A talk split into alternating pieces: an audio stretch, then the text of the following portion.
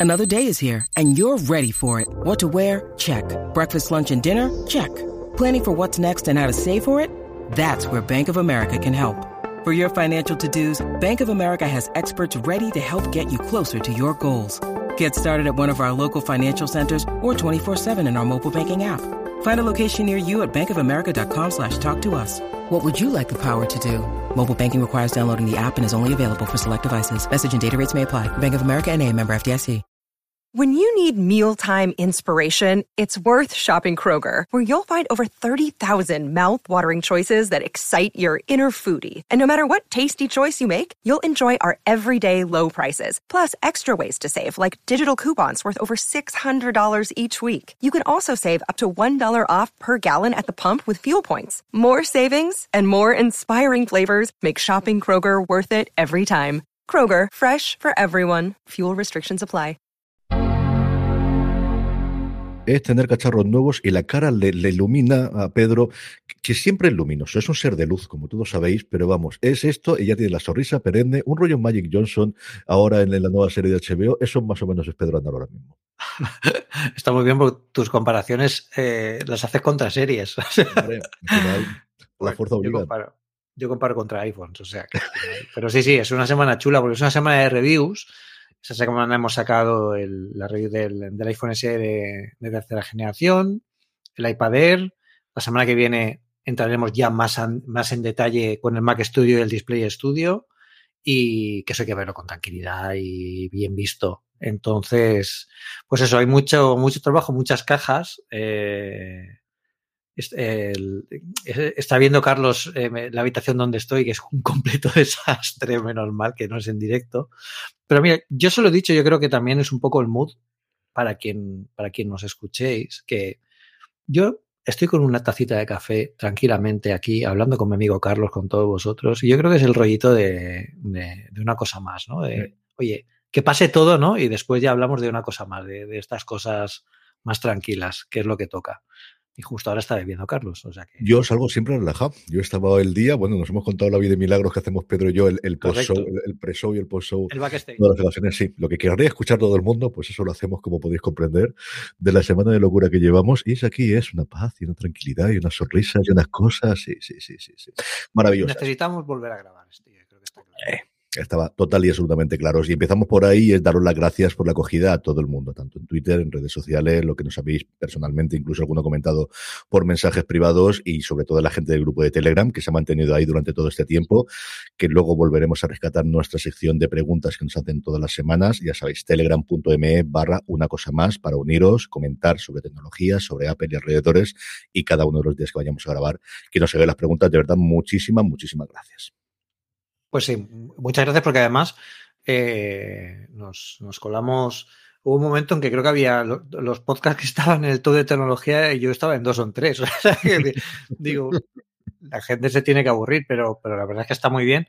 Y, y, sobre todo, un saludo especial al grupo de Telegram que han estado ahí incluso en este año que hemos estado fuera, han seguido hablando, han seguido debatiendo. Yo creo que es un grupo súper sano eh, y nos aporta mucho con, con con más de 400 personas, si no me equivoco, uh -huh. ahora mismo. Y, y, bueno, pues gracias a todos también por la acogida, a todos en general, por, por la acogida que ha, ha, tenido el regreso de este, de este podcast, eh, pues eso, con, con el café, de, de, después de todo, ¿no? El después de todo lo que pase, pues aquí estamos nosotros. Y esa es la idea. Sí. Señor. Vamos ya con las noticias. Pedro era una semana marcada, anunciada, porque no dijeron nada de la Keynote, pero esperábamos que íbamos a tener con las nuevas versiones de los sistemas operativos que, como es tradición en los últimos años en Apple, son mucho más que simplemente una actualización de funciones, corrección de fallos que haya tenido de seguridad y correcciones de bug, porque teníamos varias funciones importantes. Tenéis el detalle de todas, evidentemente, en Apple Esfera, pero yo creo que fijarse fundamentalmente en dos, ¿no? En una para, para el iPhone y en otra para el conjunto en general de los sistemas sistemas, pero especialmente en los Macs y en el iPad. El primero es el desbloqueo con mascarilla, que es cierto que llega, pues eso, más tarde quizás de lo que querríamos todos, y lo tuvimos compensado durante el tiempo, con la posibilidad de meterlo el código eh, rápidamente y con la posibilidad de desbloquearlos aquellos que utilizamos el Apple Watch, pero esta posibilidad de detección en, de la mascarilla, pues eso, que cuando esperemos que nos lo podamos quitar definitivamente incluso en interiores, pero que es un avance más de algo que nadie esperaba hace dos años y que se ha revelado totalmente útil o que era absolutamente necesario. Sí, y además, tal como lo ha planteado aquí Apple, mucha gente se quejaba de, que la compañía ha tardado mucho en sacarlo, casi cuando nos vamos a quitar, como dices tú. Lo que pasa es que es un proceso muy complicado, porque para que os, deis cuenta, lo que hace Face ID es crear una volumetría matemática de la cara y eso pasarlo a un patrón que luego se puede comparar de forma unívoca con miles, miles de millones de otros patrones que hay en todo el mundo, ¿no? O sea, bueno, no lo compara contra todo el mundo, simplemente que guarda miles de millones de patrones de este tipo y cada uno tiene que ser distinto, ¿no? De hecho, la tasa de error de esto era, era mucho, mucho, mucho eh, inferior a, la que tenía, a la que tenía el, el Touch ID. Aquí con esto lo que ha hecho Apple no es bajar la definición del Face ID. Por eso, precisamente, solo es compatible con los iPhone 12 y superior.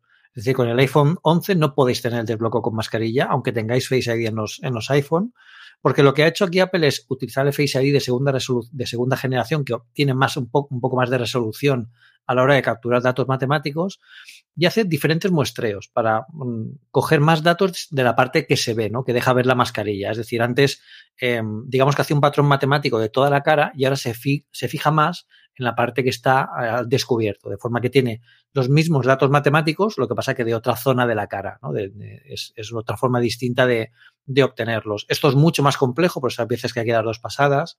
Si tienes gafas, te va a pedir que te las pongas y te las quites también para que se vea, como, bueno, como lo hace con Face ID habitualmente. Pero aquí sí que es necesario hacerlo porque es la zona precisamente que está descubierta, ¿no? Y es la zona donde más datos necesita. Así que es un, es un cambio, la verdad es que muy útil. Y una vez que lo usas, lo complicado es volver atrás, ¿no? Yo, probando, eh, sacaremos un, un, también un post en Apple Esfera del nuevo color de los iPhone, el iPhone verde, y probando el, el nuevo color, eh, claro, no tenía configurado el Face ID con, con, sin, sin, con mascarilla y, fui a probarlo y me, me, dio como, digo, ¿qué ha pasado? No me funciona el iPhone, se ha roto. Y es que no, hay que configurarlo. ¿no? Que pronto te acostumbras a lo bueno, madre mía. Total y absolutamente. Como yo creo que también nos acostumbraremos dentro de nada y nos parecerá el, pero que esto como no existía antes, como no existió antes, Universal Control, esa, mmm, bueno, animal mítico y mitológico prácticamente que se presentó en la Keynote en la conferencia de desarrolladores del año pasado, que como también recientemente lo ocurrido en Apple, en algunas de las, de las opciones de software o de las mejoras de software con sus sistemas operativos ha tardado muchísimo dentro del ciclo de desarrollo, que por fin y en beta, que es una cosa que no suele ser habitual que la compañía lo saque diciendo que una, un release no en beta del sistema operativo, sino ya una release oficial del, de los sistemas operativos que tenga una funcionalidad en beta, tampoco es la primera vez, pero no es una cosa evidentemente habitual, esta posibilidad de manejar con nuestro ratón y con nuestro teclado dos, más de un Mac o más de un iPad conjuntamente. Siempre tiene que haber un Mac, eso sí, pero bueno, que de alguna forma puede revolucionar la gente que te disponimos en la vida multidispositivo, el tener una pantalla adicional y el poder utilizar simultáneamente sin tener que mover las manos, que nuevamente les parece una tontería, pero al final es donde estás y es esos segundos que en las operaciones diarias te simplifican muchísimo la vida, el poder tener abierto, pues si queremos la aplicación preferida nuestra del iPad al lado y poder marcarla con ella con el ratón, que yo creo es una ventaja y un adelanto absoluto, como os digo, para gente que utilicemos habitualmente los dos dispositivos de Apple. Sí, bueno, y además yo creo que está en beta. Apple lo, lo hace mucho, ¿eh? Últimamente lo hace más, lo esto de marcar en beta algunas de las funcionalidades de, los sistemas operativos. Yo creo que también porque, no porque realmente sea una beta como conocemos las betas, quienes nos dedicamos al mundo de desarrollo, ¿no? Con funcionalidades que no están del todo acabadas o que tienen algún tipo de problema, o que son casi para una prueba de Friends and Family que se habla, que es, bueno, pues para como, digamos, gente cercana, ¿no? Para que no te líen mucho si es un cliente final.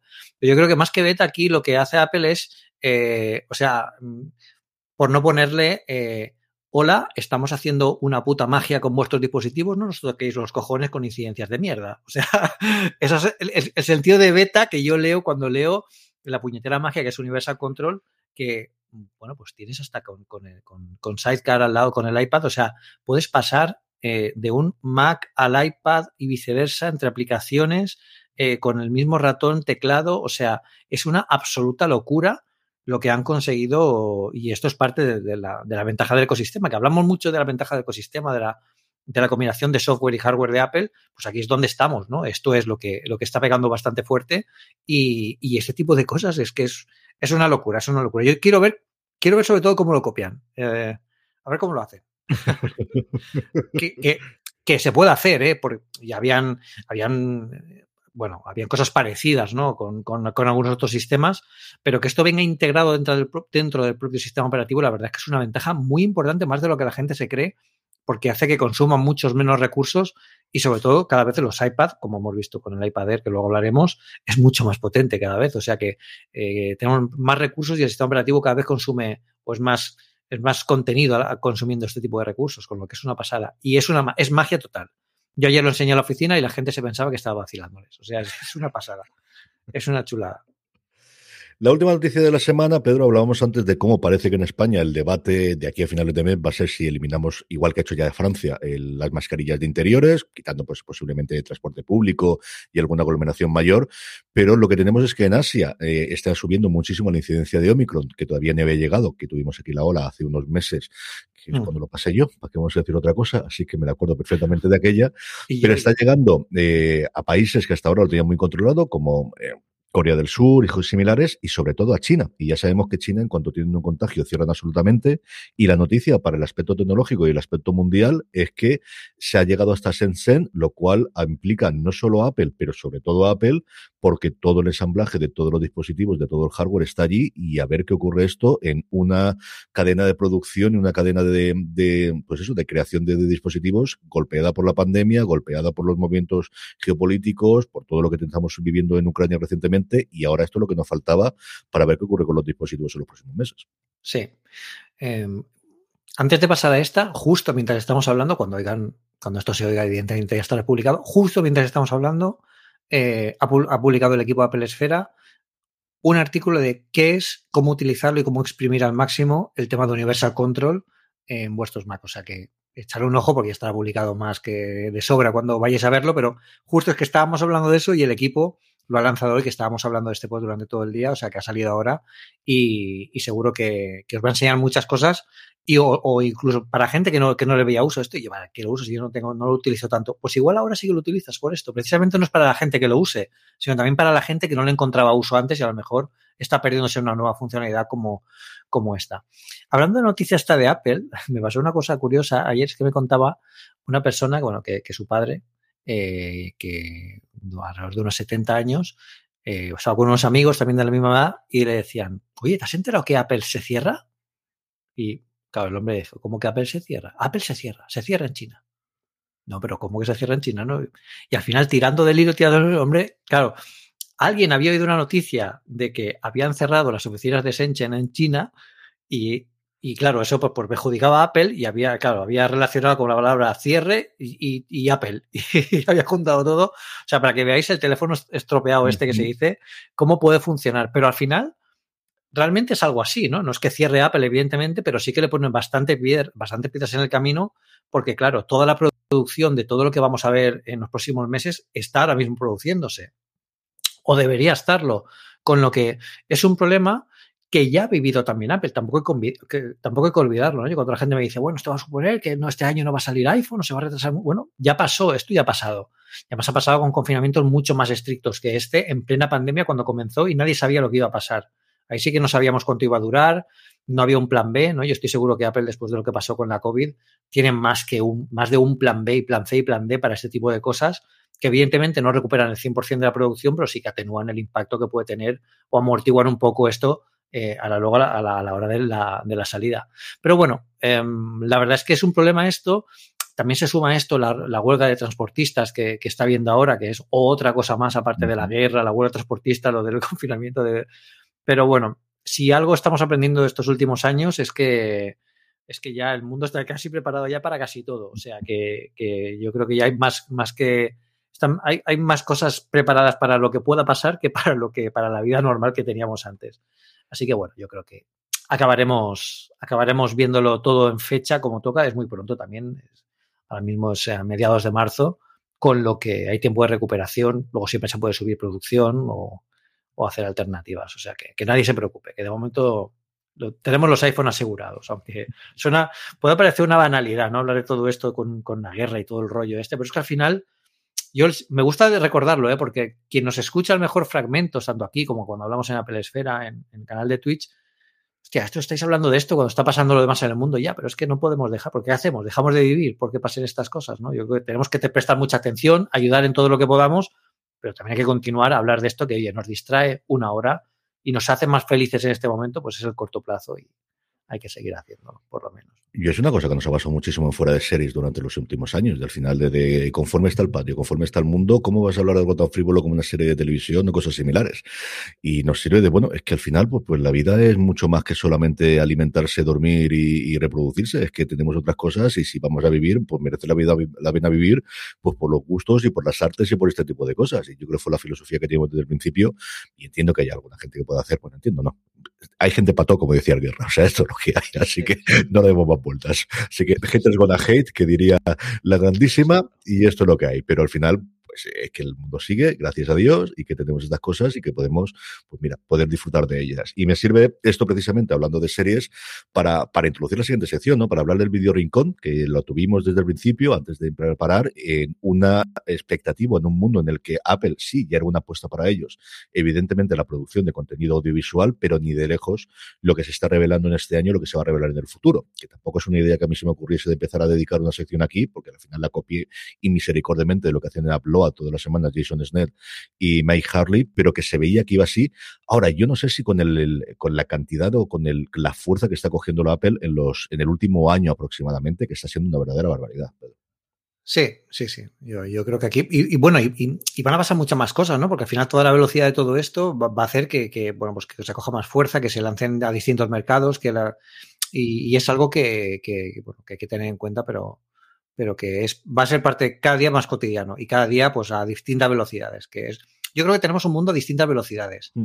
y tenemos que saber adaptarlo, o sea, quiero decir, tenemos que vivir la vida que, que, que, tenemos, la que podemos y también pues intentar, yo siempre lo digo, ¿no? Además, hubo una, frase, una frase de Jesús Terrés de, de, Nada Importa en Twitter, seguro que lo habéis leído, tiene una newsletter, el tío es un, el tío es un genio, eh, escribe de, de, de, lujo. O sea, yo tengo una envidia cuando lo leo, es una pasada como escribe este, este, este chico.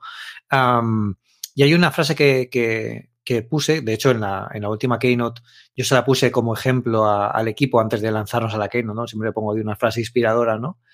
Y lo que le dije es que en tiempos de conflicto eh, es urgente ¿no? que nos dedicamos a hacer felices al resto de las personas que tenemos a nuestro alrededor, ¿no? porque al final eso es lo que queda no podemos ir a, parar a Putin con nuestras propias manos, ¿no? Pero sí que podemos, pues, oye, intentar hacer que todo esto sea más cómodo para todos. Y bueno, pues es el, mundo o la época que nos ha tocado vivir, que, bueno, esto ya solo puede mejorar, aunque me da miedo decirlo, pero bueno, ya, yo creo que es una eso decíamos en el 19, Pedro. Eso decíamos sí, eso en decíamos. el 2019. Eh, exacto, exacto. exacto. mejor. Ya, ya. Exacto. Qué felices éramos y que pocos lo sabíamos. Además de verdad. Además de verdad. Aquí ahora, si queréis, vamos a pasar a la, a la, parte del video rincón. Yo creo que tenemos algunas de las, de las, eh, alguna noticia que hablar. Hablamos de algo de la semana pasada, sobre todo cuando hablamos de premios, pero antes de hablar de eso, hay un tema y es que, eh, bueno, yo recuerdo que hay mucho, hay mucho trafiqueo, tío, de cuentas Netflix. Yo hay mercado negro, pero ya a nivel familiar. O sea, yo he visto hasta familias enfrentadas porque te has afiliado con la cuenta Netflix de uno y no con la mía y tal, y hubiera un lío total. Y luego también está el eterno problema de eh, que te pones a ver una peli o una serie y de repente, ¡pam! se corta porque se ha puesto el dueño original de la serie, de la, de la cuenta a verlo y hay como una lucha ahí. Tú te, te, vas hacia atrás, vuelves a entrar, a ver si lo echas, ¿no? Yo me recuerdo eso a tiempos, a tiempos del MIRC, ¿no? Del MIRC, que viejos somos, que, que conseguías entrar y no entrar en los canales intentando expulsar a gente, ¿no? Eh, pero bueno, parece que Netflix quiere, quiere cerrar esto. Eh, y aquí lo que dice es que, oye, pues va a hacer, va a hacer una prueba, voy a, probar en tres países de, Latinoamérica. Y, y, esto de verdad, Carlos, ¿tú crees que esto, esto lo van a, lo van a cortar? Porque eso es una de las grandes ventajas de Netflix, ¿no? Porque es muy atractivo. Aquí hay dos partes. O sea, yo creo que eh, Netflix, esta es la última gran bolsa de dinero gratis que le queda. Netflix tiene un problema serio con Wall Street, en el que ha dejado de ser la primadona y ser la, más guapa del baile, y le han pegado un leñazo en el trimestre brutal. Netflix, marcada por ellas o marcado por Wall Street, el número gordo, el número que todo el mundo mira, más allá de los ingresos, más allá de que reduzcan los gastos, que lo han reducido, por ejemplo, en marketing una barbaridad, pues porque no hay mejor lugar de marketing para las series y las películas de Netflix que ponerlo en la cabecera cuando tú entras en la plataforma. Entonces, pues ya no te necesitas tanta cosa como tenías antes. Y el gran problema que tienen ellos es el número gordo es el número de suscriptores y que toda la batalla, pues igual que en el cine en pantallas, da lo mismo el número de gente que vaya a ver la película. Lo importante es cuánto dinero ha recaudado. Aquí en el caso es justo lo contrario. Da lo mismo los ingresos que tengas y la previsión de ingresos, lo importante es el número de suscriptores. Y en eso es un serio problema porque no te quedan más países, solo te queda uno grande, que es la IA, y no te quedan más lugares donde puedas hacer porque el otro grande es China, donde tuviste que salir porque no llegas a un acuerdo con el gobierno y es el único lugar donde vender sus proyectos. Entonces, todos sabemos lo que hay. Es decir, Netflix sabe perfectamente que se comparten las cuentas. Lo que pasa es que hay distintos grados de compartir cuentas. O sea, una cosa es que tú tengas la cuenta más cara y tu padre o tu madre que vive en otra casa tenga un perfil y estás pagando por cuatro cuentas y estás tú con tu mm, pareja y con un crío y luego él se conecta puntualmente y luego es que hay esos trapicheos que hay. Es decir, mis estudiantes de la universidad, todos comparten cuentas. Absolutamente todos pagan la más cara y tienen seis perfiles distintos y se pelearán entre los cuatro. Pero es que, Pedro, a mí me han llegado ofertas que nosotros rechazamos en fuera de serie de publicidad de servicios que se anunciaban por internet para poner de acuerdo a gente para compartir las cuentas. Claro, es que yo, a mí, a mí, a mí me han, me han llegado a decir de hacer una, una aplicación de móvil eh, para, para, unir a gente que quiera compartir cuentas. Uh -huh. o sea, a nosotros nos llegó una propuesta publicitaria no lo puedo decir, no te voy a decir el nombre de, la empresa, pero si lo busquáis en Google la encontraréis. Y dije, es que no veo esto nada claro, o sea, no veo nada claro que sea legal. Y segundo, no quiero asociarme con este tipo de cosas porque me parece, es decir, que va, una cosa es que nos saltemos y todas las cosas paralegales y todos sabéis que yo estoy suscrito a cadenas americanas con VPN pues porque quiero ver los estrenos y tenerlos antes. Y otra cosa es que aquí te está saltando la torera totalmente las, las, las condiciones que te marca Netflix, que sí, que nadie lee las condiciones, lo que tú quieras, pero me parece un pasote. Entonces, esta es la grande, este es el tercer rail, ¿no? Como dicen los americanos que el tercer rail es por donde va la electricidad del metro que no puedes tocar porque es donde te da la, la corriente. Nunca se ha metido, pero saben que es el último gran bolsa fácil. Hasta ahora, cuando necesitaban más suscriptores que tenían, entraban en un nuevo país intentaron subir los precios y los precios le está haciendo, pero a Wall Street no le gusta esto porque esa es la narrativa que ha creado Netflix o la que se ha querido hacer Wall Street o lo que sea. El caso es que lo que quieren es aumento de suscriptores, aumento de suscriptores, aumento de suscriptores. Y eso es lo que van a hacer. Van a probarlo en, vamos a ver, aquí clickbait, todo lo que queráis. O sea, podéis ver publicaciones con clickbait diciendo absurdamente de todo. La realidad de lo que ha promovido Netflix es lo siguiente en un párrafo bastante tranquilito diciendo, sabemos lo que hacéis, sabéis que no está bien, pero venga, lo hemos aceptado hasta ahora.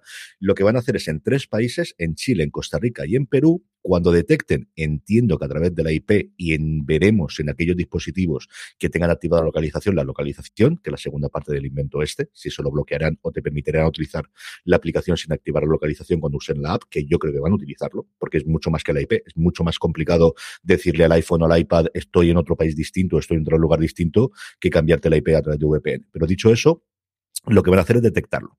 Y en ese momento que lo detectan, le dirán a la persona con la que tienen la tarjeta de crédito que están cobrándole que hay dos opciones. Una, añadir un miembro extra y entonces pagar un poquito más sabiendo que esta persona está fuera de casa, con lo cual lo que tienes es que vas a cobrar un poquito más o que vas a pagar un poquito más, que yo creo lo que todo el mundo aceptará de la parte legal. Y si me apuras de, pues si somos cinco personas y ahora hasta lo pagaba, claro, es que la cifra gorda de Netflix es muy cara, pero cuando lo divides entre seis no es tan cara. Si es lo que me dicen es que tengo que pagar esta cantidad y son dos o tres euros más, pues igual sí puede ser. Que va a estar por ahí, porque la transformación más rápida que son dólares en, en Costa Rica son tres dólares. Yo creo que jugarán eso en dos o tres euros adicionales. O dar la opción a esta persona de que ese de ahí se dé de alta independientemente, no sé si hará algún descuento o alguna cosa, conservando todo el historial y conservando toda la lista. ¿Va a haber revuelo? Sin ningún género de dudas. ¿Creo que tienen que hacerlo? Creo que sí. Yo creo que al final, eh, ya pues como eso, de aquí nos dan la mano y cogemos el brazo y ya han visto que igual hay que empezar a hacer probar.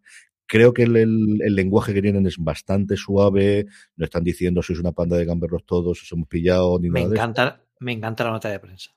¿Verdad? O sea, me encanta la nota de prensa. Te, te, sí, la, va a poner, la, va, la va a poner Carlos en las notas, pero por favor léela porque lo que dicen básicamente es Hemos intentado hacer que sea fácil compartirlo, pero bueno, parece que ha habido alguna confusión con esto porque se ha compartido entre casas y pedazo de cabrones, estáis, estáis compartiéndolo entre todo Dios. O sea, y está muy bien porque lo dicen, dice, bueno, eh, vamos a trabajar en formas de que se pueda compartir, pero como, como a nuestro, vamos, que no nos quitéis pasta para esto, ¿no?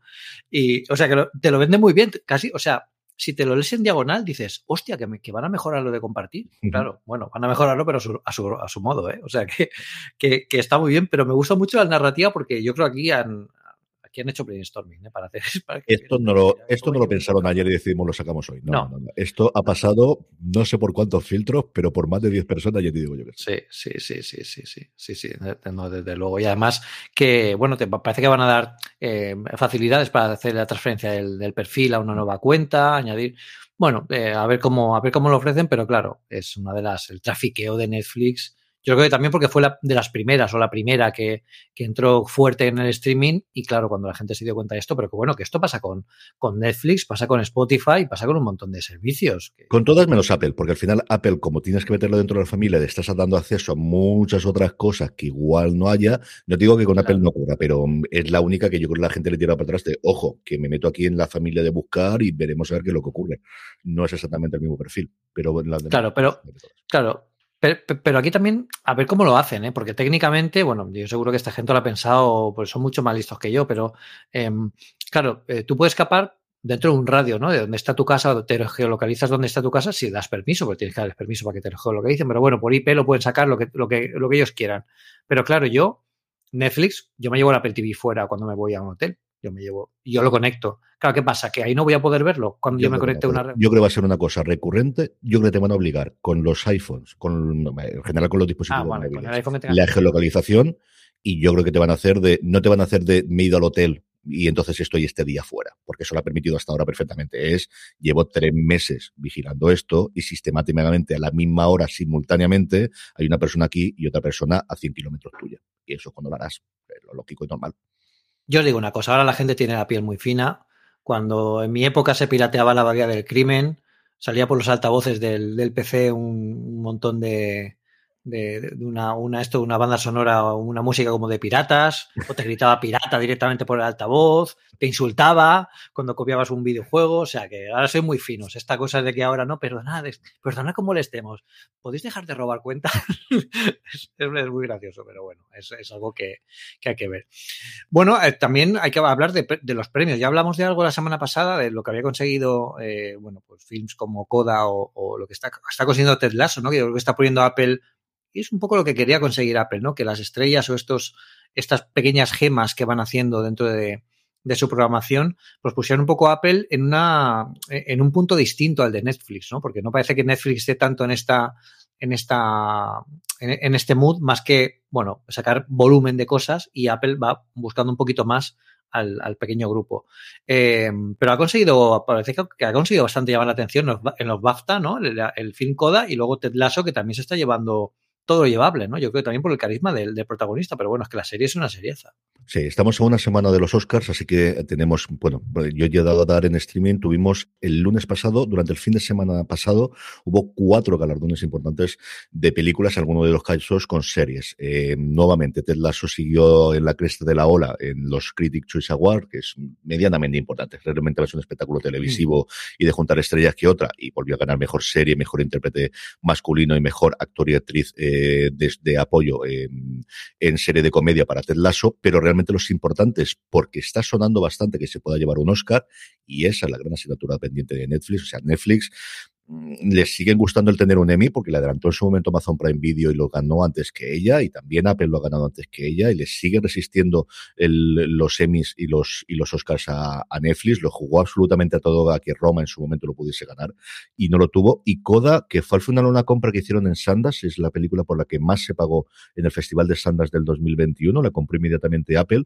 Tiene los derechos, eh, es, tiene muchísimo run run de que el mejor actor se lo pueda llevar Troy Kutsur, que se llevó el Critics Choice Award y tiene mucho, mucho rum rum de que pueda llegar a ganar el Oscar.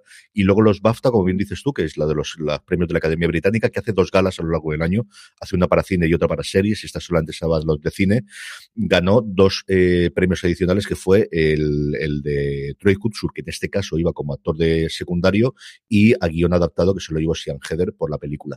Suena muchísimo, yo creo que hay pocas cosas a Tim Cook que no pueda comprar con dinero, y una de ellas, entre comillas, es el ganar un Oscar, y yo creo que el eh, conociendo la compañía desde fuera. ¿Y cuál es su apuesta? Que es, nosotros somos la nueva HBO.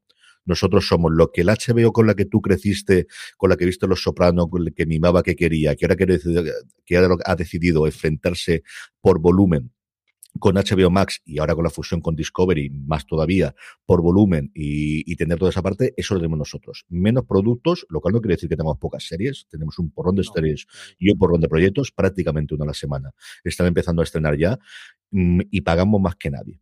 todos los podcasts de insiders americanos que escuchas es, no hay nadie que pague como Apple. No tiene los royalties posteriores, pero eso ya no lo tiene nadie. O sea, el, hacerte millonario haciendo Friends, pero hacerte multimillonario con la redifusión de Friends, eso es un mundo que ha acabado totalmente con el streaming, porque no lo vendes a nadie más. Es decir, es que antes tú vendías Friends a España, pero ahora cuando se lo vendes a un Apple o se lo vendes a un Netflix, lo tienes en todos los sitios. Pero ganar mucho, mucho dinero donde se está pagando desde luego es Apple. Claro, claro. Bueno, y sobre esto además, eh, Apple además está eh, sacando muy buenos, eh, muy buenas cosas a los catálogos, ¿no? Yo creo que van a venir Quizás nos falta este año algo más de. Bueno, hemos, visto ya una, un adelanto de Fundación, que no hemos hablado de Fundación desde que hemos vuelto. De hecho, cuando nos fuimos no se había ni estrenado Fundación. O sea que fíjate cómo estaba, cómo estaba el tema. Eh, ya hablaremos, bueno, y hay un trailer de una segunda parte. Lo que sí que se va, que va a llegar dentro de poco en, esta semana es. Bueno, esta semana no, todo, esta semana va a llegar algo, eh, sobre todo una que me gusta mucho, yo la he visto en el, en el, en el screeners de Apple TV, no se puede decir mucho porque no nos dejan decirlo antes de la fecha de, estreno, pero es una de esas es WeCrash, que es el, bueno, la historia de lo que pasó con WeWork, los, los populares servicios de, de, coworking, que además tiene un plantel increíble con Jared Leto y Anne Hathaway, que está espectacular esta chica, cada día está mejor, yo no me lo explico. Luego también tenemos La Serpiente de Essex con Claire Dance y, y Tom Hiddleston, el Loki de toda la vida, pero, pero menos loco. Eh, que se, también se estrena este, este viernes 13, bueno, se estrenó el, el, viernes 13 de mayo. Se estrenará en mayo. Las dos, tanto esa como la otra que tenemos son proyectos. Pensaba que estábamos en mayo. Mm. Y, ya por último, la serie, eh, bueno, una serie en español, Midnight, Midnight Family de, de, Natalia Beristain, que esta no la conozco. Aquí sí que nos tienes que contar tú. Esta la han vendido como el primer proyecto íntegro en español. No es la primera mm, serie que va a tener eh, contenido en lenguajes distintos al inglés. Dentro de nada nos va a llegar Pachinko, que mezcla el inglés con menajes, con muchísimos diálogos eh, asiáticos. Es la adaptación de una novela que ha funcionado muy bien en Estados Unidos, de estos típicos superventas que aquí nos llegan menos, pero que aquí ya allí ha sido espectacular y mezclan el japonés con el coreano, porque es una saga familiar a lo largo de 70 años y empieza con la Corea ocupada por Japón y el periplo que hace una mujer que huye de allí, va a Japón y luego va a Estados Unidos y mezcla. La novela es totalmente lineal, pero en la serie yo creo que con buen criterio y leyendo las críticas americanas han decidido que eso puede ser muy duro y van mezclando con escenas actuales que ocurren en Japón, en Estados Unidos y contándolo. Es un juego curioso porque los subtítulos van contándote si es el idioma en el que están hablando y eso te hace ver, pues, por ejemplo, los coreanos cómo van cambian inmediatamente al japonés cuando hablan con alguien que tengan o si hay algún japonés alrededor y son cosas que son curiosas que podemos comentar un poco más. Y este Midnight Family que tiene eh, como creadora a Natiana Bernstein está basada en una eh, documental y lo que cuenta es una estudiante de medicina que por las noches eh, se gana la vida o se gana los dineros en Ciudad de México mm, como ambulancera tiene una ambulancia en la familia y lo que hacen es, pues eso, eh, hacer eh, carreras de medianoche llevando a la gente de un sitio a otro y viendo a ver a partir de ahí, pues eso, cómo se gana el dinero. Hubo un documental y se basa la serie en, este documental, como os comento. Mm, tiene buena pinta y sobre todo ese apoyo que tiene en, de ser la primera serie en español. El gran atractivo a mi modo de ver es que está producida eh, por Pablo y por Juan Dios Larraín, que han sido los responsables de Spencer, de la película sobre Lady Di, que ahora está también nominada a los Oscars, y es una apertura más poquito a poco de Apple para ser eh, y copiar a eso a Netflix, ¿no? El tener de producciones no solo en Estados Unidos, internacionales, porque ven lo bien que ha funcionado, pues, del juego de calamar a, sin ir a nuestro país, La Casa de Papel o Élite, que nos llega dentro de nuestras pantallas y ven que el futuro también está ahí, que hay talento mucho más allá de Estados Unidos y ojalá la Ciudad de la Luz, que no han vuelto a abrir aquí al lado, que lleva tocando, que no estaría mal que montarse aquí la delegación de España. Antes de ayer, Chimo Puig logró el acuerdo, olé, de verdad, o sea, chapo al trabajo que han hecho entre bambalinas porque no se había hecho absolutamente nada y desde mitad de ese año se puede volver a utilizar para contenido audiovisual. En su momento se rumoró muchísimo que había varias plataformas que estaban interesadas en cogerlos, las, la ciudad de la luz aquí en Alicante. Netflix habló mucho, de hecho, Netflix cogió unos estudios que eran de Secuoya, de la productora eh, de origen murciano que tienen en Madrid, pero se habló de que durante un tiempo estuvieron aquí, pero como no estaba nada claro la parte legal, eh, no llegaron a tenerlo. Oye, pues yo soy una aguamarga, nos ponen aquí la sede central de Apple Studios. No voy a decir que no, Pedro, ¿qué quieres? Oye, yo de hecho, cuando, cuando los estudios de, bueno, cuando la ciudad de la luz estaba funcionando hace unos años, que se, bueno, se rumoreaba que iba a venir a, rodar Ridley Scott, eh, la, primera parte de la secuela de, la, de la, precuela de Alien, de Alien Prometheus, eh, exacto. Em, yo quería ir, yo digo, ah, voy a ver ahí, o sea, yo estaba emocionado con esa peli porque me gustó mucho el universo Alien y quería ir a ver si veía algún actor, algún tal, y con la gente de trabajo me decía, tú, tú. Y, y, bueno, es una buena noticia porque para la ciudad, desde luego, también repercute mucho pues, en, trabajo, en, un montón de, cosas. Y sobre todo porque son unos estudios magníficos. Yo he podido verlos, además, con un amigo de toda la vida, con el que empecemos el, el, el, videocast este de applecast.es, que podéis buscarlo en Google eh, para, para, ver que yo he sido joven alguna vez. Y, y, la verdad es que con él, eh, bueno, tuve la oportunidad de hacer una visita allí, que había mucho contenido Apple a nivel de servidores y tal. Me he hecho una, me, me, he hecho una visita por allí y la verdad es que fue, era espectacular en aquella época, yo creo que sigue siéndolo y hay que aprovecharlo, por eso no puede quedarse ahí perdido porque fue una inversión además tremenda y ya está bien de tirar el dinero. O sea que, que se aproveche por lo menos, por lo menos para algo. Es que es una idea brillante. Es un sitio ideal a tres minutos de un aeropuerto internacional, que es el cuarto aeropuerto de España, a mm. dos minutos de ahí moverte en cualquier lado en unas localizaciones en las que tienes acceso a mar, a montaña, a localización de cualquier tipo, como tenemos en la provincia de Alicante, al lado, con una piscina, que es como llaman a ellos el sitio donde se pueden rodar escenas acuáticas, que no hay una igual en toda Europa. Es decir, hay, la gente se va a rodar las escenas fundación, las escenas de agua de fundación que comentábamos antes, se rodaron en Malta porque no hay otro sitio. El otro sitio que hay es Spinewood en el Reino Unido, pero es más pequeña todavía y la única que es un poquito más grande está en Malta. ¿Qué quieres que te diga? Entre irte a Malta e ir a Alicante, pues al de rodaje, por facilidad, por idioma, por los fines de semana, que la gente tiene que divertirse los fines de semana. Yo no te digo que no haya marcha en Malta, similar a la de Alicante, la de alrededores, y que en, 22, en, dos horas te plantas en Madrid o en Barcelona, ¿qué quieres que te diga yo? Es una buena idea, y, pero vamos, es una demostración de cómo cuando alguien se empeña en destruir algo, lo consigue. En fin, sí, sí, sí. no vayamos por ahí. Yo creo, que yo creo que la gente eh, hay, o sea, yo te digo que creo que algo de marcha hay en Alicante porque me han dicho, hay, alguien que ha salido alguna vez por allí y le han dicho, no preguntéis por, por mí, eh, por allí por Alicante, que todo lo que digan sea mentira seguramente. Y bueno, hay que recordar también que la Ciudad de la Luz tiene muy cerca a posiblemente la ciudad más bonita del mundo, que es Elche. O sea que también son todo ventajas, son todo ventajas. He dicho Pedro, yo como llevo viviendo 12 años en Elche, pues yo no me puedo salir de la cantina centralista que tenía antes, así que es cierto que nunca le cabe ciudad, pero bueno, que me ha belgado, me ha educado y me da de comer la ciudad de Elche con su universidad de hace 20 años, así que no voy a decir absolutamente nada. Macho Hércules, eso sí, y ya está. Vamos con los rumores, Pedro, que esto no es un de madre, sino Evidentemente es el momento en el que empecemos a hablar de los nuevos dispositivos que están por llegar, de lo que empiezan a filtrarse algún rumor sobre el nuevo iPhone 14 y empezamos a ver si va a haber un cambio del diseño exterior o no. Evidentemente los internos y las cámaras todos los esperamos, esperamos un nuevo procesador o no, que también hay un rumor acerca de que el nuevo procesador solamente lo lleve los Pro, pero se empiezan a filtrar los primeros diseños realizados con CAD. ¿Tendremos un cambio revolucionario o seguimos manteniendo el sistema que, incorporamos hace un par de, de, con iPhone 12 del nuevo formato externo del iPhone? Hmm. Es posible que Apple este año cambie un poco de estrategia, pero es que yo creo que se han pasado de acelerador. O sea, yo creo que han dicho, oye, bajar un poco, bajar un poco aquí. Vamos demasiado rápido, ya no nos sigue nadie, pero ni de cerca. O sea, que no hace falta que saquemos toda la generación nueva con el último procesador, porque al final es algo que igual hoy en día que hay tanta escasez de componentes, hemos, visto, hemos hablado al principio del, podcast del tema de, China. Y oye, pues ahora que tenemos la producción controlada con Apple Silicon, que también lo tenemos en los Mac, que podemos hacer una cierta combinación, pues puede ser que se estén planteando que los iPhone 14 eh, normales sean los iPhone 14 con el mismo diseño que hay ahora, o sea, con el mismo notch, todo igual por fuera, por dentro, eh, bueno, pues igual tendría algún, tendría algún, algún cambio. Se rumoreaba incluso al contrario, que tendría algún cambio eh, eh, externo por interno serían los procesadores actuales, algo así.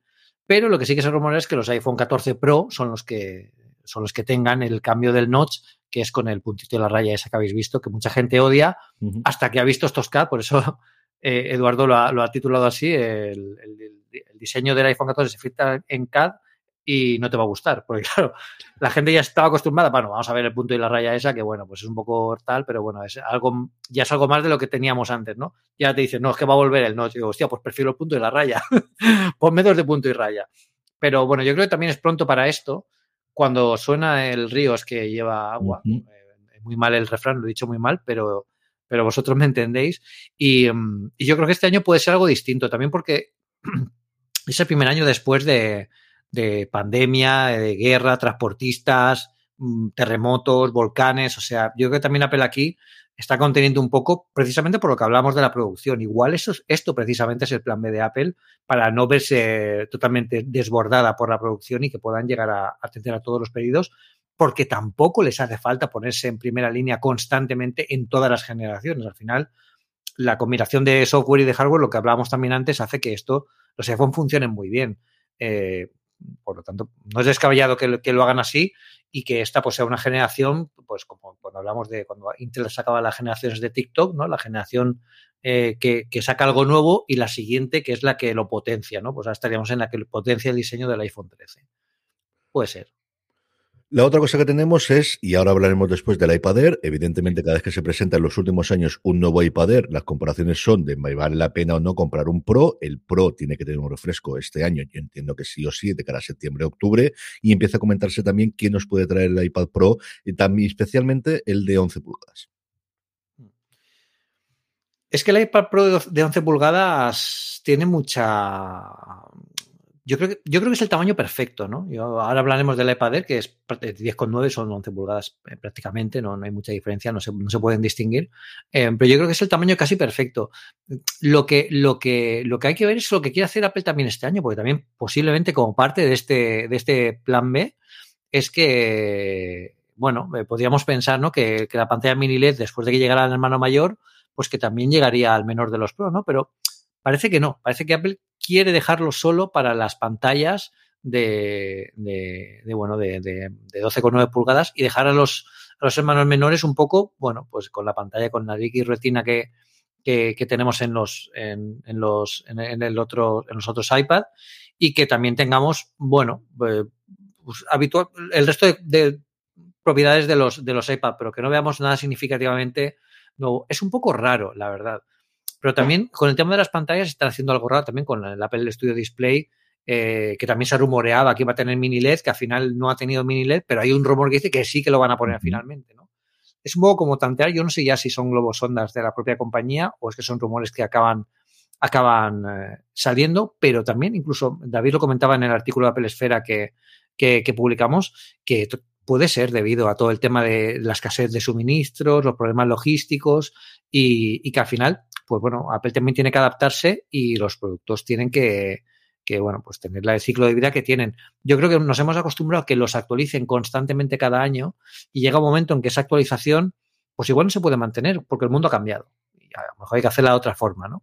Y bueno, pues, eh, pues habría, habrá que acostumbrarse o habrá que ver qué, qué novedades eh, ofrece Apple a cambio de esas, de que haber quitado esas. Y yo creo además todos los usuarios del iPad Pro mmm, cambiamos cualquier mejora de hardware por una mejora de software. O sea, yo creo que lo que estamos reclamando es que ya tenemos suficiente máquina. O sea, yo no sé, debe haber algún caso extremo, ¿no? No sé si de, de fotógrafos o de gente que grabe en vídeo y que lo tenga allí y que necesite más potencia, pero yo creo que es una cosa unánime de todos los que utilicemos a nivel, mm, si quieres, prosumer. El, el iPad Pro a día de hoy es, lo que necesitamos es algunas cosas en el software que sí, que se están haciendo y que poquito a poco, y que no lo de hace tres años ni de lejos, pero que la máquina de sí, que tiene un puñetero MM1 dentro. O sea, que venga, dale, dale calor, que tenemos campo para hacer eso. Eh, antes decía que era un animal mitológico lo de Universal Control. No, el animal mitológico de Apple es el Apple Car, que yo no sabemos, es decir, realmente nunca ha ocurrido nada, porque no hay nada anunciado, pero entre bambalinas y con los rumores tenemos un montón de cosas, incluido un nuevo cambio para intentar llegar al 2025 con un producto que no sabemos si es el producto físico, si es la parte del software que se puede incorporar en los acuerdos que ya tienen muchísimos gracias a CarPlay, con yo creo la totalidad de los factores de las, de las empresas constructoras de coche a día de hoy, además en un mundo que cada día va más al mundo mundo del, eh, del coche eléctrico que se está revolucionando con los precios de la gasolina, también de la electricidad, pero bueno, de la gasolina que está subiendo, y una nueva reorganización con nuevos jefes, con nuevos cambios, una puñetera locura, Pedro. Aquí un poco es lo que pasó también con, con, el, con el iPhone a otra escala, porque durante muchísimo tiempo el animal mitológico del, de Apple fue el iPhone. O sea, se, se venía hablando del, del rumor de, del teléfono durante años antes de que, de que se lanzara. Y yo creo que esto es como eh, cuando en astronomía no se quiere ver un nuevo objeto que está tan lejos que a simple vista no lo ves. Pero tú no ves el objeto, pero ves los efectos que tiene la gravedad sobre el resto de objetos, ¿no? Celestes, ¿no? De cómo impactan las estrellas, cómo si produce una sombra, si, si se pierde luz, ¿no? Si es un, si es un agujero negro, ¿no? Yo creo que aquí estamos viendo precisamente todo lo que está impactando alrededor, ¿no? Que las industrias se están reorganizando, que hay estrategias de, expansión e inversión para formar parte de la cadena de suministros de un producto que no se ha anunciado. Uh -huh. Pero claro, es un producto diferente porque es un producto que tiene piezas electrónicas, pero también piezas mecánicas. O sea, ahí hay mucha, se requiere mucha más mano de obra, mucha más inversión de lo que pensamos en, en, en, en otros productos, sí. ¿no? De lo que podíamos adivinar en otros productos. Y al final, tiene sentido, ¿no? Que al final aquí Apple, también precisamente por los efectos de la pandemia, ha dicho, oye, hay otros proyectos prioritarios, véase Mac Studio, véase lo que, lo que, lo que sea, disolvemos esto, mm, reorganicémonos ahora mismo, en, en los, eh, focalicemos en lo que necesitamos y después volvamos otra vez al, al tema del, del, coche, que yo creo que es lo que dijo Kuo, eh, porque además Kuo fue clarísimo en el tweet, o sea, quieren conseguir el objetivo de tener esto en producción, es decir, que haya coches de Apple en 2025. O sea, esto quedan tres años. O sea, que si ahora mismo te quieres comprar un Tesla, ya te lo dan el año que viene. O sea, que ya es casi la mitad de lo que estaría el Apple Car. O sea, que es una, es una, es una locura y es un producto que sí que se saldría totalmente de la órbita de lo que es habitual para Apple, pero precisamente lo mismo exactamente se decía del iPhone. O sea, que es un momento para, ojo, ojo, que parece que sí que, se, no, yo no veo el planeta por el telescopio, pero sí que lo estoy viendo los efectos de la gravedad de ese planeta a todo lo que lo rodea, ¿no? Y eso quiere decir que hay algo ahí. Vamos con el tema de la semana, que evidentemente no hemos adelantado inicialmente, es los dos dispositivos sobre de los distintos que se presentaron la semana pasada en la Keynote de Apple, que Pedro Andar ya ha podido probar. El primero de ellos, el último superviviente del antiguo formato del Apple, de, del iPhone, el último superviviente con el Touch ID, el iPhone S tercera edición. ¿Sigue siendo tan especial como antes, Pedro? Sí, este lo ha probado Edu. Yo he probado el, el, el iPad Air y esto lo ha probado Eduard Chanco, que ha hecho el análisis que ya está publicado en Apple Esfera. Y sí, a él le ha encantado porque además es un formato muy familiar, eh, muy familiar, muy conocido, ¿no? Confías en él. Ya es como un pequeño amigo, ¿no? Que vuelve otra vez con, con más potencia. Pero es que, claro, hay que recordar que el objetivo es que mucha gente menosprecia este teléfono por la, por la apariencia, ¿no? Precisamente. Eso parece un, un refrán de estos de cole, ¿no? Pues el esto que se convierte en cisne, ¿no? El pato que se convierte en cisne. Pues más o menos es esto, ¿no? Puedes verlo y decir, bueno, pues vaya teléfono de hace tres años. Vale, pues este teléfono tiene un procesador más potente que existe en cualquier teléfono que haya ahora mismo en el mercado. Es decir, tenemos un teléfono que cuesta 500 y pico euros y es más potente que cualquier Android de, esa gama o de cualquiera. O sea que eh, no hay que dejar menospreciar esto. El otro día un amigo de la oficina me decía que tenía el iPhone S de 2020 y que dice que nunca tenía un móvil mejor y se lo compró con reticencias porque dijo, me voy a comprarme este, no me quiero gastar mucha pasta en un iPhone, quiero probar un poco, pero claro, dice, oye, ¿y si este va así? ¿Cómo va el tuyo? ¿no? Yo el, iPhone 13 Pro y digo, pues mira, va igual. Va igual en cuanto a potencia. Es el mismo procesador, lo que pasa es que tiene más pantalla, tiene pues el ProMotion con 120 Hz es distinto, se ve todo mucho mejor, pero es igual de potente tu móvil que el mío. O sea, hay que, hay que, hay que verlo así, ¿no? Yo creo que aquí es la gran jugada de Apple. Y, y sobre todo en estos tiempos, ¿no? Que, oye, pues se quiere apostar por cosas pues que duren, que sean fiables y que sean potentes. Y yo creo que el ejemplo del iPhone SE 3 es precisamente para eso. Ya lo hemos hablado alguna vez, quizás no sea para la gente más techi, mm. quizás no sea para nadie de los que hemos, de los que están escuchando este podcast o para ninguno de nosotros, pero sí que será para nuestro amigo que no es techi, pero le gustan las cosas bien hechas, no se quiere gastar mucha pasta, pues oye, el iPhone SE 3 es para ti, porque se empieza por aquí. Recordad también, seguro que muchos de los que nos oís empezasteis con un iPod a regañadientes. Es decir, había comprado un iPod porque parece que la gente habla mucho, pero bueno, eh, a ver qué pasa. Y ahora tenéis toda la colección y estáis oyendo el podcast de una cosa más aquí a dos frikis a hablar de cosas de Apple. O sea que nunca se sabe cómo se va a acabar. Es algo que hay que tener en cuenta.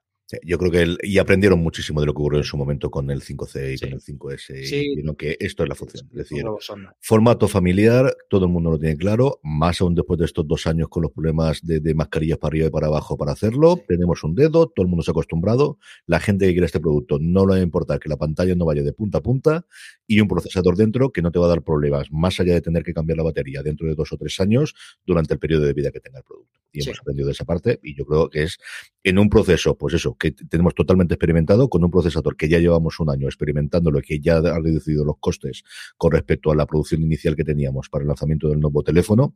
Yo creo que es una idea brillante. No sabemos porque hace mucho tiempo que ya no se desglosan las ventas por unidades, más allá de estimaciones que hacen los analistas, pero como decía Pedro, ¿no? de, esa segunda gama de gente que le puede gustar más o menos Apple, pero que siempre tirar a la parte del precio o un regalo ideal o cosas similares, desde luego es el hueco. ¿Lo tendremos él y yo? Pues para probarlo un poco más, para que vamos a decirlo. Sí, Vamos con la iPad querido.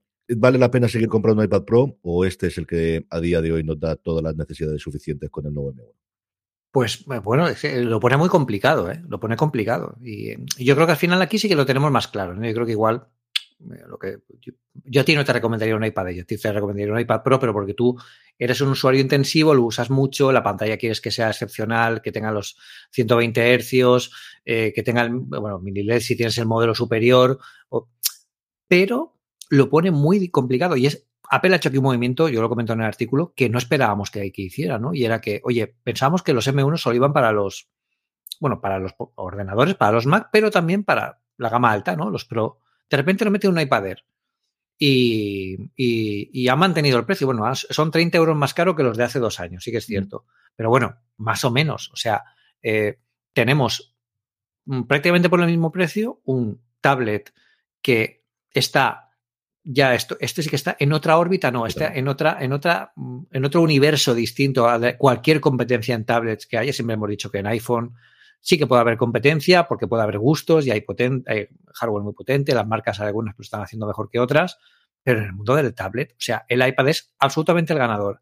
Y hablamos del básico, como lo que este iPad se catapulta con el M1, y yo creo que la, gente está equivocada, y lo comento en el artículo, Aquí no hablamos solo de velocidad, el M1 no es solo velocidad. Yo entiendo por qué Apple lo ha puesto en el, en el, iPad. Primero, porque ya conoce el chip.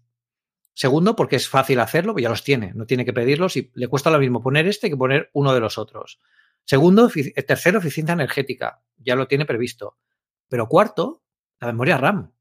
La memoria RAM, que es algo que nunca nos había importado en los iPad, porque, bueno, pues la verdad es que iPadOS en eso lo gestiona muy bien, pero disponer de el doble de memoria RAM que la generación anterior, que tenía 4, 4 GB, este tiene 8 GB porque vienen incluido dentro de la memoria unificada, eh, hace que cualquier uso que hagamos de cualquier aplicación se abra instantáneamente y se vuelva a ella de forma instantánea. No tiene que recargar página Safari, no hay que recargar ninguna página aunque tengas abiertas 50.000 pestañas, eh, aplicaciones eh, que estén, están basadas en Electron, no hace falta recargarlas, también se guardan todas en memoria. O sea, si ya un Mac mini, por ejemplo, con 8 GB, desde, desde el que os estoy hablando yo ahora, 8 GB, el modelo basiquísimo, yo no noto que esto tenga 8 GB, es que no me creo ni que tenga 8 GB, seguro que los tiene escondidos más y Apple no lo dice porque son así.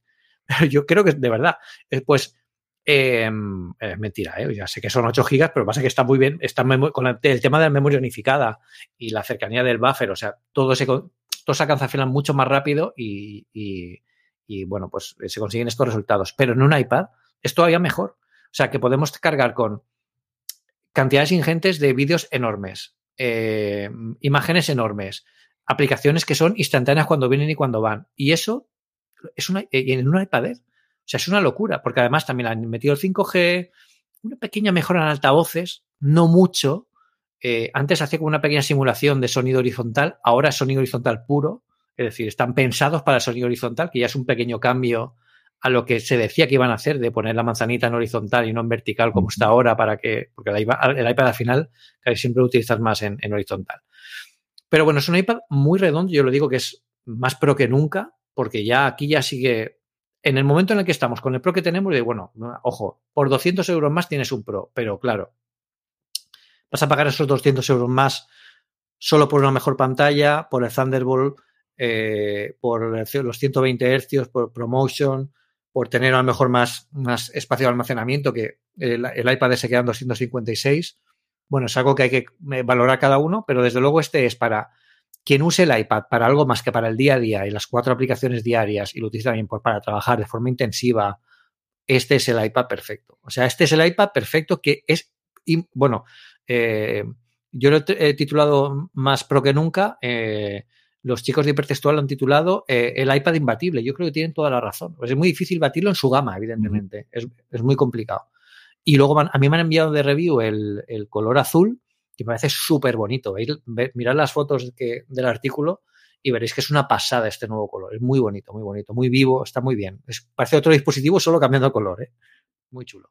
Sí, yo creo que solamente un handicap, que es el, la pantalla yo creo que si vas a utilizarlo todos los santos días, al final lo acabas notando. Yo seguiría pagando el Pro simplemente por la pantalla. Creo que tiene la otra parte de la memoria, ¿no? Y ahí es cierto que tienes que hacer los, los, malabares porque viene con serie, este viene con 64, el Pro viene con 128, el Air solo te permite el salto a 256, no hay un precio intermedio con 128, con lo cual si tienes que irte a ese y tú solo antes vas a utilizar en torno a 128, la diferencia es muy pequeña y es lo que puedes hacer malabares.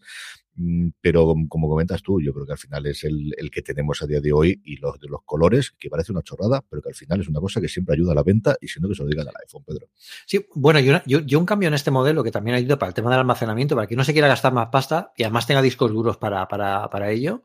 Eh, el USB-C no es Thunderbolt 4, pero han duplicado la velocidad del puerto y ahora va a 10 GB por segundo. Eh, eh, o sea que yo he hecho pruebas con discos duros externos que tenía aquí SSD y la velocidad de transferencia es una burrada. O sea que para cosas muy concretas y tal, no hace falta que os compréis el de 256.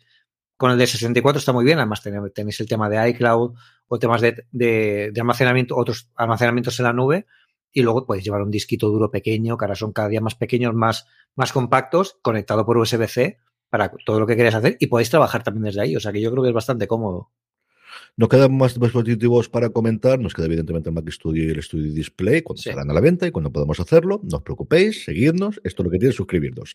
Sí, tenemos más contenido, pero es el momento. La semana que viene, la semana que viene os hablamos. De estos hay que hablar largo y tendido. Yo la semana que viene publicaré mi análisis, que hay que estudiarlo y hay que revisarlos bien y hay que analizarlos como toca. Y, y hablaremos solo de, de estos dos que son para hablar de, muchas cosas. Podéis, podéis, hacer preguntas en el grupo de Telegram, ¿eh? eh como de esto no, no, hay, eh, no hay embargo, o sea, puedo hablar de esto como cuando quiera antes del artículo e incluso me sirve para, para añadirlo al artículo si, si veo que, puede interesar en el, grupo de Telegram. Si que tenéis alguna pregunta sobre el Mac Studio o sobre el Studio Display, hacerla y yo intento contestarlas eh, tanto por el grupo como por aquí, por el podcast o en mi artículo, o en los tres sitios, yo que sé. En los tres sitios, ¿por qué no? ¿Qué está? Aquí hay que reciclar y hay que reutilizar todo. Di que sí, que leches. Sí, correcto. Hasta modo de llegar. Hablando del grupo de Telegram, telegram.m barra una cosa más para unirnos a nuestro pues, grupo en el que más de 350 personas diariamente hablan sobre tecnología y el mundo de Apple y donde os pedimos siempre cuando vamos a grabar que nos hagáis preguntas como han hecho varios de nuestros lectores. Por ejemplo, Martín nos dice, la última vez que grabasteis un podcast antes de la semana pasada, Apple vendía el HomePod grande, madre mía. ¿Creéis que este año tendremos noticias de algo al respecto? ¿Nuevo producto? ¿Un híbrido con el Apple TV, creo que en junio deberíamos ver Home OS de una puñetera vez. Realmente dice por fin, pero yo digo de una puñetera vez. La verdad es que funciona muy bien. los HomePod yo los tengo conectados a la tele. Ahora he conectado, mi, tele tiene HDMI ARC, que es para, poder sacar el, audio y conectar eh, los dos HomePod a través del Apple TV a la tele y poder jugar, por ejemplo, a Play 5 o ver directamente cualquier canal de televisión normal a través de los HomePod y joder, cómo se oye. O sea, es que es una auténtica barbaridad. Apple debería aquí hacer algo, pero es que em, hay muchos rumores sobre esto. Y el tema del, HomePod con pantalla, el tema del HomePod eh, con el convertido en otra cosa, el tema del HomePod incluso convertido en un dock como el, el, iPod Hi-Fi que hubo en su momento, eh, son cosas como muy locas, ¿no? Y yo no veo a Apple aquí decidirse por ninguna más que el iPod, el, el, HomePod Mini, ¿no? Que yo creo que es el gran éxito que han tenido en estos años y por lo que veo que les está funcionando, ¿no? Yo, bueno, habrá que esperar un poco. Este año no lo veo. Eh, no sé si es el año adecuado para esto porque estamos cerrando la transición. Eh, yo creo que los HomePod Mini todavía tienen algo de recorrido. Igual lanzar alguna actualización de potencia o algún nuevo modelo en concreto. Pero no veo una gran actualización de HomePod y del, del HomePod OS para, para, para este año. Yo creo que será para más adelante. De hecho, indirectamente ya existe HomePod OS, que es una parte de iOS o de iPadOS más bien, dedicada solo a controlar el sonido. Pues bueno, han utilizado los controladores de sonido y todo el subsistema de sonido de, de, iPadOS para, para, esto. Pero bueno, eh, veremos a ver qué hay. Pero son un, vamos, son una pasada. Si encontráis alguno de segunda mano, comprarlo. Yo estoy loco por coger otro. Yo eh, es lo que utilizo yo absolutamente y totalmente todos los santos días para, para escucharlo, menos cuando me pongo los AirPods, que, al final si no quiero que se oiga por las noches suelo ponerme los auriculares, pero es lo que utilizo y estoy loco por coger otro y es la rareza de tener un producto mini y no tener el producto que no es mini. Es que no se puede comprar el HomePod sin más. Es que solamente existe el HomePod mini, que es una cosa curiosísima y rarísima que hay.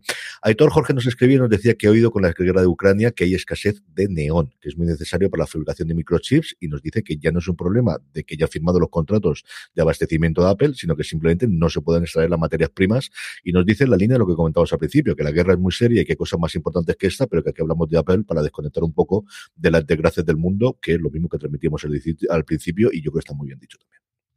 Sí, bueno, al final es un poco. Van a haber escasez, de muchas cosas. Al final, yo creo que tenemos que tener en cuenta que lo que pasa en una parte del mundo ya pasa en todo el mundo, no afecta a todo el mundo. Entonces, bueno, tenemos que estar preparados para esto. Y yo creo que si nosotros lo pensamos, alguien más en Apple lo habrá pensado también antes que nosotros. O sea que esperemos que sea así.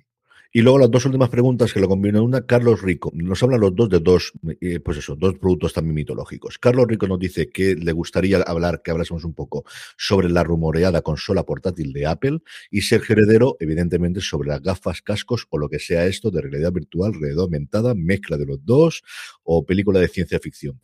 ¿Cómo están las cosas en estas dos líneas de, productos que puede que sí, que quizás que ya veremos que cuando salen esto? La consola de videojuegos yo cada día la veo más lejana, básicamente porque para tenerla yo creo que Apple necesita un triple A. Si no, no, no, no puede sacar una consola de videojuegos con Apple Arcade, porque para eso ya tiene Apple TV. Pero por otro lado, tenemos el Apple TV que hace tiempo que no se actualiza, de hecho mucho tiempo que no se actualiza. Por lo tanto, están esperando. A lo mejor puede ser que estén eh, pensando en lanzar algo así, que sea un Apple TV un poco más complejo, que añada algo de videojuego. Yo creo que lo hablábamos incluso antes de, la, del año sabático que tuvimos mm. eh, y seguimos igual, ¿no? Y, yo creo que el Apple TV 4K, que es el que usamos ahora mismo, sigue funcionando fantástico, no hay ningún problema de que necesitemos más para, para lo que ya hace el Apple TV.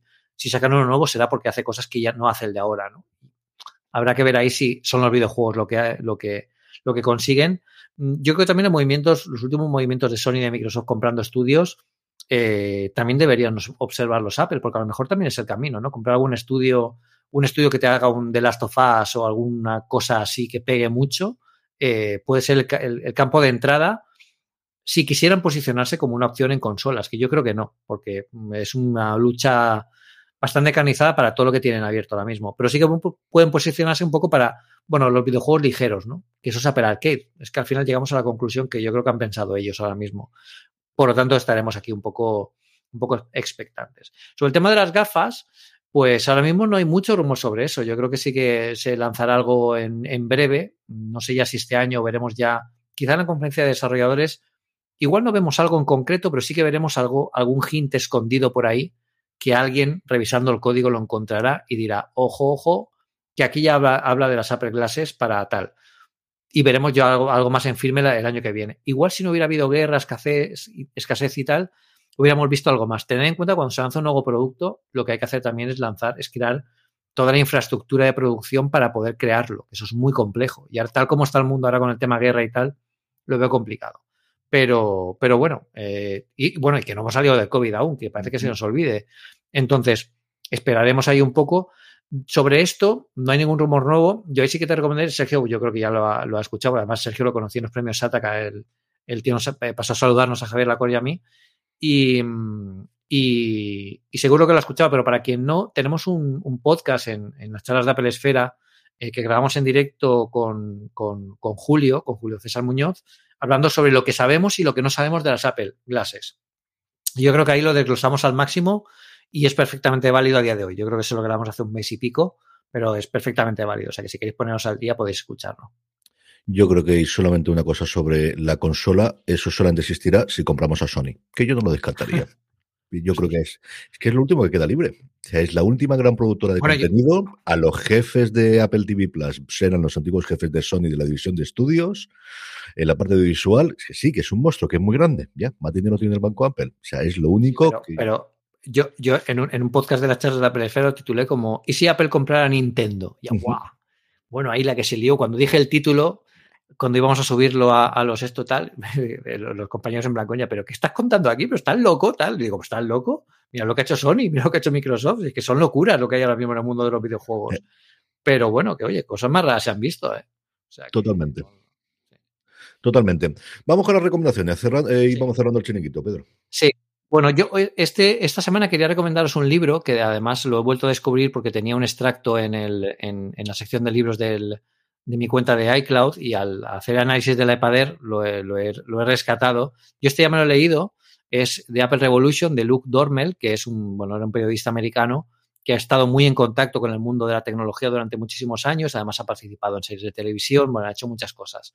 Pero es uno de los mejores libros que podéis leer sobre la mitología de Apple porque desgrana cada uno de los detalles de los puntos clave y los, los pequeños epicentros que ha tenido Apple en cada parte de su historia desde dentro, ¿no? Porque conocía mucha gente de, California, mucha gente del mundillo, de la Silicon Valley de los 70, de los 80, y lo que él cuenta ahí es un poco como un grupo de, pirados que estaban en el mundo del sexo, drogas y rock and roll, han conseguido cambiar el mundo desde esa, desde esa perspectiva, ¿no? Y es un libro muy interesante porque se aleja un poco de los estereotipos de eh, informático friki o el Steve Jobs, que es un genio, porque cuando empezó Steve Jobs nadie pensaba que era un genio, ¿no? Y aún así tuvo éxito, ¿no? Y ese es el valor de la historia de Apple, que, que empezara de esta forma. Así que este está muy bien. Eh, yo me lo leí en inglés, no sé si está en castellano, pero bueno, eh, a poco que tengáis inglés, se, se, pueden, se puede encontrar y se puede leer muy fácil. Yo lo he buscado en, en Amazon, os he puesto un enlace en las notas del programa y no aparece directamente en inglés, no hay, no hay posibilidad de, de, tenerlo. La portada es muy chula porque tiene dos imágenes de, de, Steve Jobs en los dos laterales, una de joven y otra ya el que recordamos en las últimas décadas, en principio de los 2000. Está muy chula, la verdad es que me ha gustado mucho. Sí, sí, sí, está Mi recomendación esta semana es, sabéis que la definición, una de las vecinas mías, es una persona que está buscando su aplicación de mail favorita porque nunca ah. existe. O sea, ¿en qué sí, consiste? Carlos todavía sigue buscando la aplicación de mail. Nunca la tendremos, nunca será, eso sabemos y es lo que ocurre. Pero por probar que no sea. Llevo mucho tiempo dentro de Spark y tiene cosas muy buenas y tiene cosas muy malas y a veces se apagan. Pero el otro día descubrí a través de un post, no recuerdo exactamente dónde, posiblemente sería en Daring Fireball, de una nueva aplicación que se está desarrollando el equipo que en su momento desarrolló en Google eh, Inbox, que muchos usuarios os acordaréis de la aplicación bueno, que había. Sí para el iPhone, que cerró posteriormente y varias de las cosas las incorporaron a la aplicación oficial de Gmail, pero que era una aplicación muy, muy chula en su momento, y han lanzado toda una plataforma. Es, tiene aplicaciones para móviles, tiene una parte web, que realmente es una aplicación que corre bajo Chrome, de una aplicación que se llama Shortwave, eh, directamente. Está totalmente, no está en beta, pero está en beta, entenderme. No es para día de hoy para tener un reemplazo de la aplicación que tengáis el mail, pero hace cuatro o cinco cositas muy, muy, muy inteligentes la forma que tiene de tratar los hilos de conversaciones y juntarlos todos, la forma que tiene de mostrarte las conversaciones que tiene con la gente y viendo las caras de ellos para que puedas acudir directamente y poder tenerlos separado. Y luego, a día de hoy, solo en escritorio, el integrar un Slack dentro de tu aplicación de mail que puedas compartir inmediatamente con el resto de los de los eh, gente que tengas en tu equipo, que es lo, que entiendo que quieren monetizar después vendiendo el software o vendiendo esas suscripciones para equipos grandes o para empresas, están muy bien pensadas. Le faltan muchas cosas. Por ejemplo, en escritorio todavía no puedes tener más de una cuenta simultáneamente de Gmail. Solo funciona con Gmail no con otro tipo de cuentas, sea empresa o sea particular, sí que funciona. En el iPhone puedes tenerlas todas simultáneas, pero no tienes un inbox eh, conjunto de todas las cuentas, tienes que entrar en cada una por separado, en escritorio ni siquiera eso. Esta parte que os digo tan chula de eh, un Slack integrado que ellos llaman Workspaces, que además puedes crear canales dentro de ellos igual que en, que en Slack y todo lo demás, que estoy loco por probarlo, estoy intentando acompañar a mi hermano para hacerlo eh, solamente la tiene en el escritorio. Entonces, como os digo, es más una, no sabría si deciros una beta pública, una alfa pública, pero tiene mucha pasta detrás de capital riesgo, tiene mucha de venture funding detrás.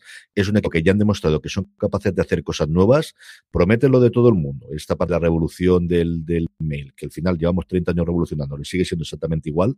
No creo que vaya a ser tanto, pero sí que hay cuatro o cinco de las cositas que tiene que digo, leche, esto encaja como a mí me gustaría. Jamás voy a tener la definitiva, pero se puede aproximar.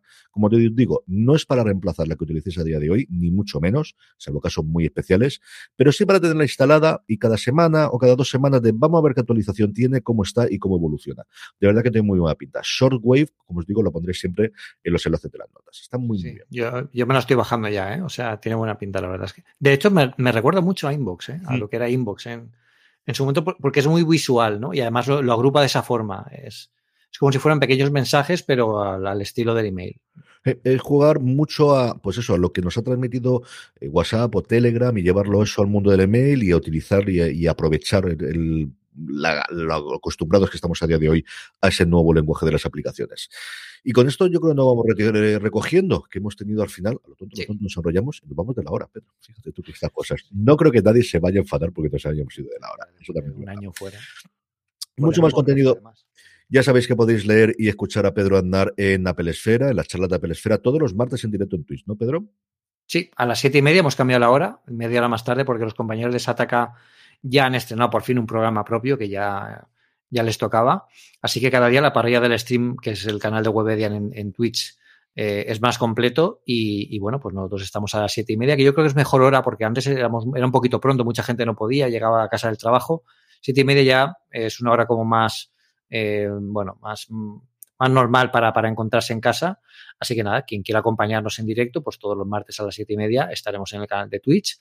Eh, Carlos se vendrá también un día eh, para contarnos cosas allí. Haremos una cosa más on, on Apple Esfera, ¿no? Un poco el, cambio de, de, plaza. Pero, pero bueno, eh, encantado. Y si no, pues tenéis el podcast, que lo podéis oír, igual, pero sobre todo tenéis la página Apple Esfera, que lo que tenéis que visitar que, la verdad es que durante este último año hemos trabajado muchísimo muchas cosas que nos habéis pedido desde hace muchísimo tiempo, como centrarnos en trucos, en más análisis, en más temas, aparte de los rumores de toda la vida, que también hay gente que los sigue queriendo. ¿eh? Mucha gente se queja de los rumores, pero es que hay más que los quieren cuando no los ponemos. O sea, que es un poco mantener el equilibrio. Así que ahí estamos, ahí estamos. Sabéis que a mí me podéis encontrar en Fora de Series, especialmente en los podcasts y en los directos que hacemos todos los domingos a partir de las 11 de la mañana eh, hablando sobre series de televisión y me podéis encontrar en Twitter como CJ Navas. Pedro, ya sabéis que es Pedro Aznar. Gracias por escucharnos. La semana que viene volvemos en una cosa más. Chao, chao. But there is one more thing. And we've managed to keep it secret. Igual que el cantante, que esas cosas que le encantan a Pedro que le digamos. El cantante es Pedro barra baja Aznar, porque llegó el último. No, no, es que no, no tiene, no puede tener Pedro Aznar porque lo soy yo. Pero te siguen llegando mensajes de, seguidores de, de cantantes. Sí, sí, sí. Bueno, seguidores y en Twitter me mandan mensajes directos que como yo, a mí hay veces que me asusto porque digo, Pedro, te quiero. Eh, ¿me puedes enviar, ¿me puedes enviar un, vídeo diciéndome que me quieres? Y yo, hombre, yo sí que esto lo envío, pero igual te vas a llevar un chasco, ¿no? Cuando vea que soy yo. El caso es que el tío se parece a mí. Yo creo que es, eh, bueno, yo creo no, es mayor que yo, claramente. Yo tengo casi 45, voy a cumplir 45 el 21 de abril, pero, y él yo creo que tiene ya casi llegando a los 60. Pues el tío se cuida bien, ¿eh? Pues el cabrón se parece a mí, tío, claro. Y hay gente que lo confunde todavía más. Digo, bueno, macho, pues, pues yo no tengo canas de momento.